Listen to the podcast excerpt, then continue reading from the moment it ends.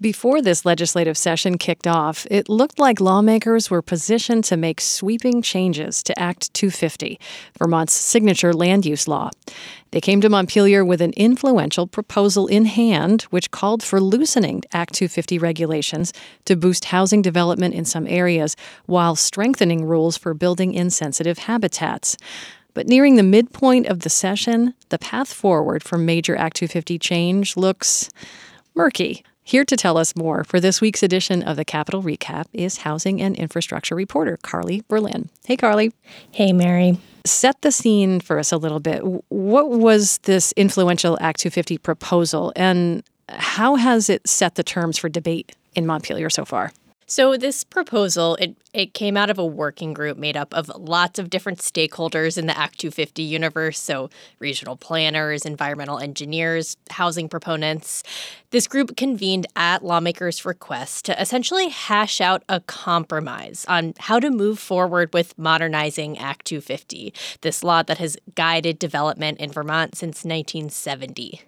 In this group, they, they came out with a consensus. Their report said, let's chop up Vermont into a series of tiers that would essentially govern how certain areas are treated under Act 250.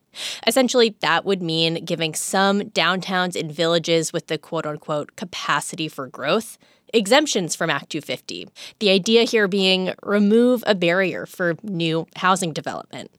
And in other quote unquote ecologically important natural resource areas, review under the law would become automatic, basically saying some areas are so environmentally sensitive that just putting a shovel in the ground should trigger Act 250. And the report they released?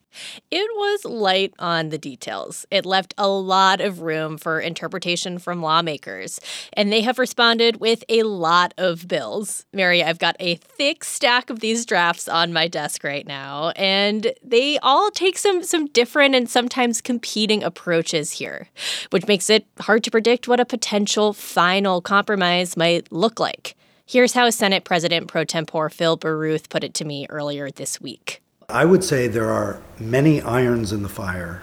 What, what might be maddening for people outside the building is trying to follow uh, and, and sequence those bills. I feel for them because I'm having difficulty myself.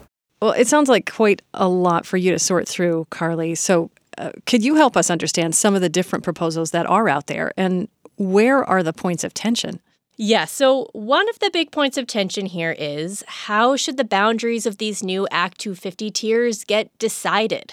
One bill, H687, coming out of the House Environment and Energy Committee, it proposes creating something called a planned growth area. Basically, municipalities could apply for this designation with the state, and if they get it, development there could bypass Act 250 review. But this approach, it, it has its critics. Governor Phil Scott has called the Act 250 exemptions in that bill narrow, stringent, and geographically limited. Okay, I think I've got it. But uh, one take on this Act 250 tier system that's too narrow for some. Do any of the other bills that you're tracking take a different tack here? They do. So, another bill to watch here is S 311. It was advanced by the Senate Committee on Economic Development, Housing, and General Affairs in mid February it actually punts on defining the new tiers in state law right now and instead would give the state some more time to set up this tier system and, get some more public input on it first. But in the meantime, it would put in place some pretty significant interim exemptions for the next five years in areas that have zoning and utility infrastructure. Senator Kesha Ram Hinsdale, who chairs this committee, says that choice is meant to encourage more housing development now, while a longer Act 250 rulemaking process plays out. She says while other bills floating around the State House right now would place more rules on building in flood prone areas, Vermont needs to allow more growth outside those risky places so people have a place to go if we're going to move people out of those areas and onto dry, safe ground, we're going to need to build to scale in populated areas without building right along the rivers.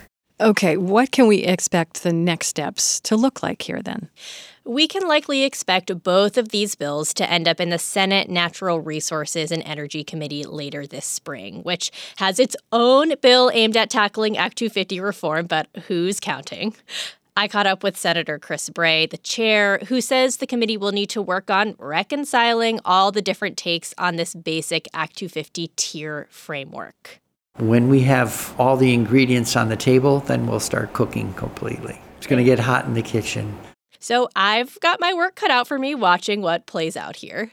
But I'll say what I'm hearing from the folks who participated in that working group, the one that came up with this consensus on Act 250 ahead of the session, is that they hope lawmakers hew to their compromise and move forward with changes to the land use law that both allow for more housing and stronger environmental protections.